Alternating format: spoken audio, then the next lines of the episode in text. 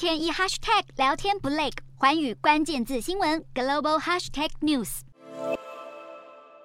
中共二十大结束不到一周，中国国家主席习近平就率领新一届的政治局常委前往陕西延安瞻仰革命纪念地，包括中共七大的会址，还有毛泽东故居等等。延安是中共还没取得中国政权前的重要活动据点，即将进入第三任期的习近平权力来到空前的高峰。这一次带领常委来到中共色彩最浓厚的延安，或许标志着改革开放的时代结束。当年邓小平在改革开放后，在党内引入权力平衡的机制，包含任期限制，就是要避免重蹈毛泽东时期一人独大的局面。虽然拒绝西方的民主，可是也强调经济发展的重要性。但如今，习近平将常委全部换成自己的亲信，也把共产党对社会的控制看得比经济发展更重要。根据中国媒体报道，习近平在参观之后强调，中共在延安的历史扭转了中国的命运。他还特别提到自己曾在延安生活七年，十分熟悉此地。